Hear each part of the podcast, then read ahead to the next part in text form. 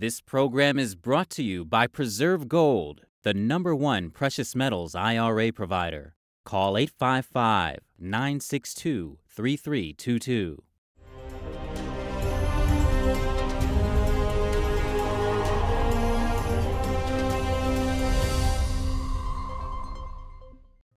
Chinese tourists or spies? That's what lawmakers are trying to find out after one group tried to breach a military base in Alaska. Reports saying a car blew past the security checkpoint of an Alaskan military base. The Chinese people in the vehicle saying they were tourists that got lost. An Alaska senator calling it another wake up call, adding that we're in a new era of authoritarian aggression led by dictators in China and Russia. This comes after the spy balloon entered the U.S. from Alaska. Welcome to China in Focus. I'm Tiffany Meyer. Are Chinese spies trying to breach military bases in Alaska? A U.S. lawmaker is asking for more details about an alleged security breach. Alaska Senator Dan Sullivan releasing a statement on Wednesday, calling new reports of suspected Chinese spies there another wake up call that we're in a new era of authoritarian aggression led by dictators in China and Russia. His comment comes after a report by USA Today. Citing unnamed soldiers, the report said a vehicle with Chinese people blew past the security checkpoint of a military installation in Alaska. Soldiers stopped the vehicle and found a drone inside. The Chinese people in the vehicle alleged they were tourists that got lost. NTD reached out to the Pentagon to confirm the incident. Defense Department spokesperson Sue Gough responded, saying in an email that the possibility of intrusion or surveillance against our facilities is always a concern and that they work with local, state, and federal law enforcement officials, plus allies and partners to protect U.S. military bases. She noted that they also employ a wide range of protective measures to ensure safety, something she called a top priority for Secretary Austin and Deputy Secretary Hicks. Alaska is critical for defending the U.S. Less than three miles from Russia at its westernmost point, the state has stationed radars and missiles to defend nuclear threats from Russia, China, and North Korea. Alaska is also home to three large military bases, one in Anchorage and two near Fairbanks. It also has the U.S. Air Force's most advanced fighter jets, F 22s and F 35s. In 2019, a Chinese student was sentenced to a year behind bars for taking photos at a military airbase in Florida. The student, Zhao Qianli, was 20 years old. His lawyer said he was a tourist that got lost. But Zhao's camera and cell phone only had photos about the military base. A nearly $14 million Pentagon grant funded by taxpayers awarded to a U.S. university for missile research. But the school's advanced military technology program is being conducted alongside an institute with ties to the Chinese military. Let's take a closer look a hypersonic weapon research program, and a Chinese military linked institute, sharing the same campus at a small university in New York. But there's more. On Wednesday, the Select Committee on the Chinese Communist Party revealed the Alfred University, which received a nearly $14 million research grant from the Pentagon, is also hosting a Confucius Institute and partnering with a Chinese university. And what might be an even bigger danger? The Institute's potential to bring sensitive U.S. military research right into the hands of the Chinese military.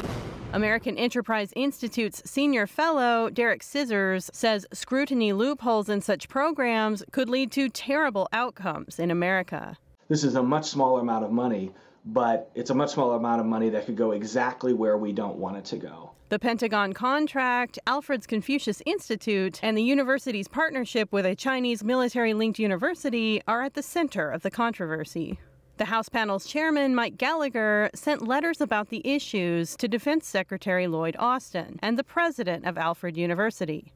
Each letter requests them to address the panel's concerns about research security. It also questions how Alfred continues to get Pentagon funding while it harbors a Confucius Institute. Confucius Institutes are funded by Beijing and touted as cultural exchanges, but they're known to push Chinese state propaganda on college campuses. They're also central to helping the regime steal technology and research from the U.S. Last year, investigations found more than 150 scientists from the U.S.'s top nuclear laboratory had been hired by China to conduct research for the regime. Because of this, Starting in October, all universities that continue to host Confucius Institutes will be banned from receiving money from the Pentagon. That's unless they obtain a special waiver. The CEOs of some of America's biggest companies were in China this week, checking the polls of one of their top markets. Among the biggest names in town, Tesla and Twitter leader Elon Musk, JP Morgan Chase CEO Jamie Dimon, and Starbucks Laxman Narasimhan. They followed earlier visits by Apple's Tim Cook, Pfizer's Albert Bourla, General Motors' Mary Barra, and leaders from other global companies. The string of visits highlights the importance of the Chinese market, though right now uncertainties are hanging around the business environment in China. Beijing's recent clampdown has sent chills through the American businesses operating in China. The regime also recently raided two American firms, Capvision and Mintz. Another U.S. consulting giant Bain & Company said Chinese police questioned staff at its Shanghai office. But Tesla CEO Elon Musk received a warm welcome in China. The country's foreign minister Qin Gang says China aims to create a better environment for companies like Tesla. The uncertainty is leaving Western companies up in the air. In a British Chamber survey last month, 70% of businesses said they were adopting a wait and see approach on decisions to invest long term in the country.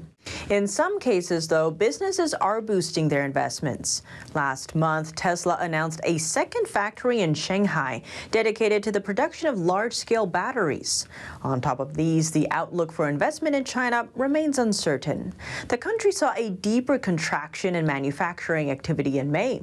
The trend may signal a loss of momentum in post pandemic recovery.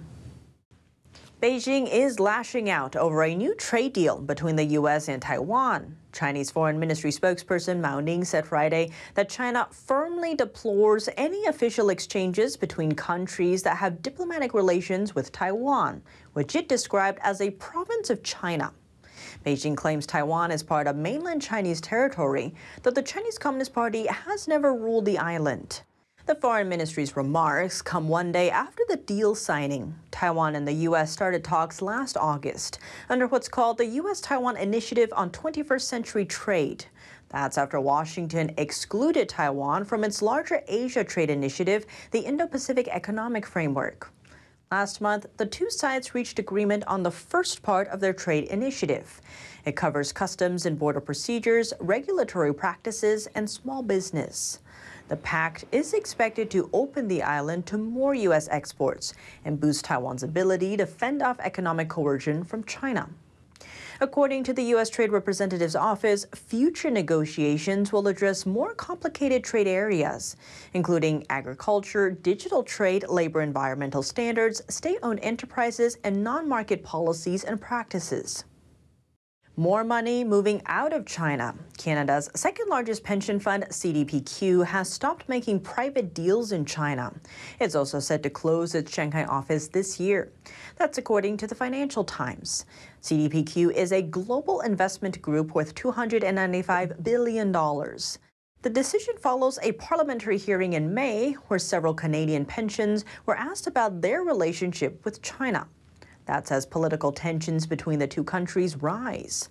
Despite the news, the fund hasn't cut off China entirely. A report noting the group says it paused private investments for some time already and have focused on liquid markets, which is the majority of its 2% total portfolio exposure to China, adding it expects this trend to continue. CDPQ confirmed the Shanghai office closure later this year, but declined to comment further. The fund is following in the footsteps of other large investors in scaling back their activity in the world's second largest economy. And Hong Kong tycoon Li Ka-shing also recently reduced his stake in a Chinese bank, cashing out the equivalent of over 15 million US dollars. His move sending jitters through the market. A U.S. based political and economic analyst saying Li Ka-shing's investment activities have been regarded as a trendsetter in the investment world adding he invested more in mainland China during its rapid economic development. Then, when there was some political instability, he withdrew from the mainland and sold some of his property investments to invest more in overseas markets. Blood soaked banners, towels, and newspaper clippings. A museum is highlighting artifacts Beijing doesn't want you to see.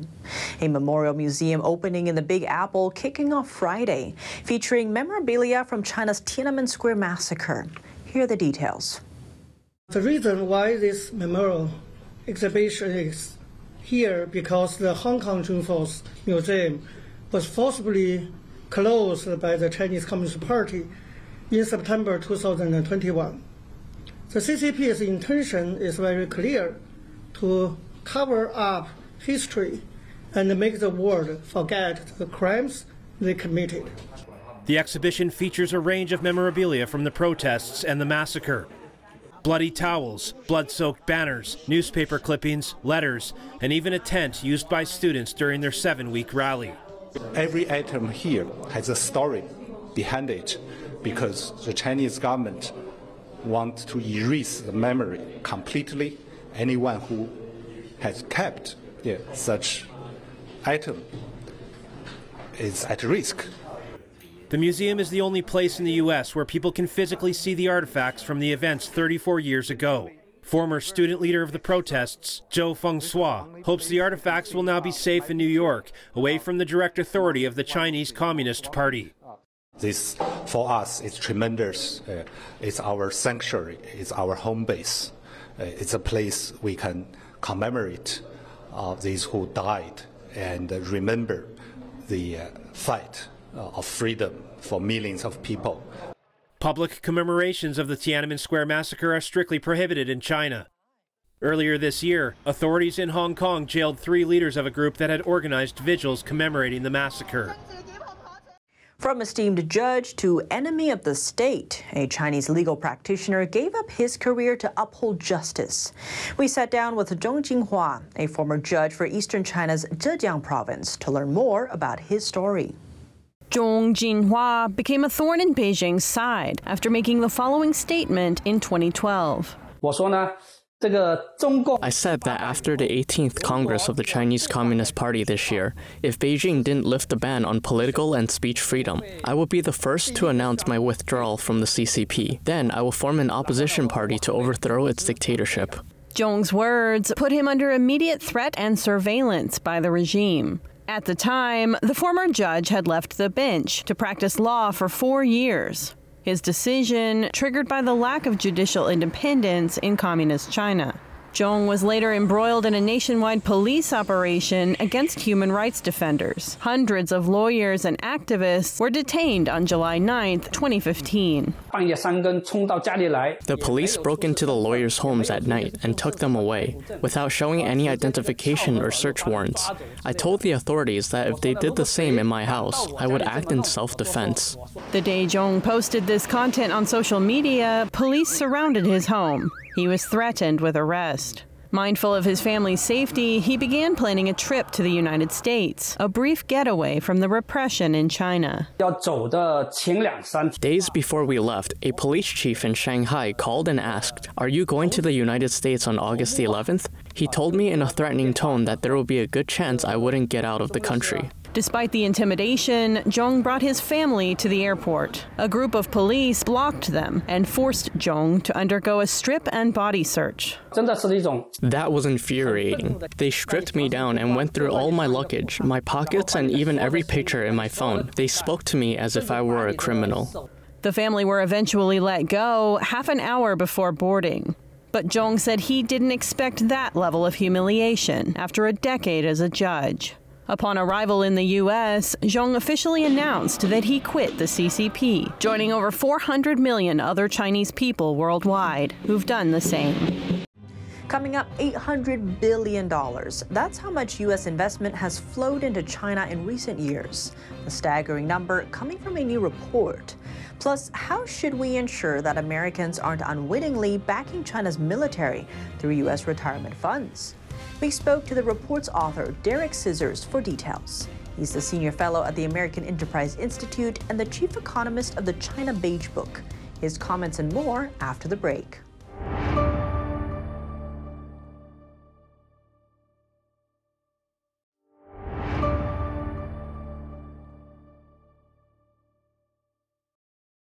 Welcome back to China in Focus. I'm Tiffany Meyer. What can be done about American investment in China? A new report says 800 billion US dollars have poured into China over four years. We spoke to the report's author, Derek Scissors, for details. He's also the senior fellow at the American Enterprise Institute and the chief economist of the China Beige Book. Let's dive in. Derek Scissors, thank you so much for joining us. Great to have you on the show. Glad to be here. You recently released a report titled What to Do About American Investment in China. And you know that about 800 billion US dollars flow to China over four years. So, where are all these funds going to? Well, the thing is that we don't really know that. Um, we know they're going into Chinese securities, Chinese stocks and bonds. This is from the end of 2016 to the end of 2020, uh, the nearly $800 billion flow. But we don't know what stocks and what bonds, what industries, what companies, because the Department of Treasury doesn't tell us that. So, one big problem in U.S. policy, we're considering restricting U.S. investment in China, but we don't know what the U.S. invests in in China. And on that note, in terms of what the government is doing, it seems on Capitol Hill there's been a lot of talk over the years, but what has Congress actually been doing? Nothing. Um, there was a congressional bill uh, introduced, well, introduced two years ago at this point, but it was considered last year, called the National Critical Capabilities Defense Act, which addressed outbound investment. It passed the House, but did not pass the Senate. There's another version of the bill that's been introduced uh, this year, hasn't gone anywhere yet. It's early. The Biden administration has, for two years, been ta- almost two years, talking about an executive order on outbound investment. We still don't see the executive order. Prior to that, the Trump administration did nothing at all. Um, so you can decide whether the Trump administration doing nothing or the Biden administration saying it's going to do something, but so far doing nothing, which one is worse. But in either case, what we get out of this is the U.S. talks but doesn't act. And in terms of financial impact, you note that tariffs are not as important financially as this investment flow. Why is that? Well, I mean, we put on 25% tariffs on some Chinese goods, 15% tariffs on other Chinese goods, and basically we have the same trade deficit. Now, you could make an argument that, well, the trade deficit would have grown faster. Okay, fine, um, but you don't see a visible impact. If the trade deficit would have been larger, maybe been $50 billion larger, but as we discussed, in the, in the during the Trump administration, U.S. Out, capital outflow to China was 800 billion dollars over those four years. That's much bigger than even anticipating a trade impact. The visible trade impact of the tariffs is almost nothing. But if you say, well, it would have had an impact, we would have done something different without the tariffs, it's still much smaller than the investment flows. This is the big money issue in U.S. China relations in the last six years. It's American money going into Chinese securities markets. And recently, we're seeing a lot of CEOs flocking to China. You have JP Morgan Chase Jamie Dimon, Elon Musk was also there recently. This comes as China's defense minister refuses to meet with his U.S. counterpart. How does the geopolitics play into all of this? Well, I mean, the American business community has has, all, has long been split into, you know, loving China and and being harmed by China, and I think there's a third group now, which is looking to diversify away from China. Um, so that group you have to cut some slack to. If you're trying to reduce your dependence on China, maybe you made a mistake, you've been too dependent on China, but at least you're trying to do the right thing now. Um, for the group that isn't trying to reduce its dependence on China, that is just going over to you know do business as usual, they're undermining America's geopolitical position. Um, you know, we have a situation now where the U.S. is dependent on China both for some pharmaceutical products, but also more broadly for the chemical inputs into pharmaceuticals that other people ship to the United States from Ireland, from India, and so on. Um, we need to reduce that dependence. And there have also been reports that U.S. retirement funds, including military families, are actually pouring investment into China. How do we ensure that Americans aren't unwittingly funding China's military? So this is a simple step, and it's it's another frustrating thing that the U.S. government hasn't done. Um, when you're talking about U.S. government funds, including the military, so save, savings of U.S. government employees, certainly including military personnel and their families, um, why not just put a label on this? These products uh, involve investment exposure to China. These products could, you know, support activities in China that you find undesirable. We can. I don't care what the wording is put you know put the warning on there. Uh, there's a Chinese investment structure that has a very questionable legal standing in China that draw, has drawn a lot of American money over the years, uh, called a variable interest entity. Why not warn people? Say, mm, I don't, I don't know that this is entirely secure. Certainly not as secure as investing in, say, the German stock market, obviously the American stock market, and so on. So, you know, rather than telling people what to do or what not to do, let's start with letting them know the situation. And the fact that we don't do that says there's something wrong with our decision making on this topic. And with all the areas covered today, any final thoughts you'd like to share? Um, this has to be a congressional action. Uh, the executive order, we've been waiting for it for a long time, but executive orders are never solutions to anything because the next administration, even if it's the same people, can just drop the executive order. Um, we need a durable law and it's it you know don't let the best be the enemy of the good if you can't agree on what the best law is okay we know what steps we should take we know we should increase transparency we know we should not support uh, Chinese development of technologies that have p- potential military uses. So take the smaller step, but put it into law and make it permanent. Um, that's that's the big mistake in American policy. We've spent years now discussing it, and I know because I've been part of the discussion. Uh, it's time to take a step, even if the step is not perfect. Derek Scissors, thank you so much for your time. Thank you. That's all for today's China in Focus. I'm Tiffany Meyer. If you have any feedback on the show or have something you'd like to see us cover, send us an email at chinainfocus at ntd.com. We'd love to hear from you. Thanks for watching. See you soon.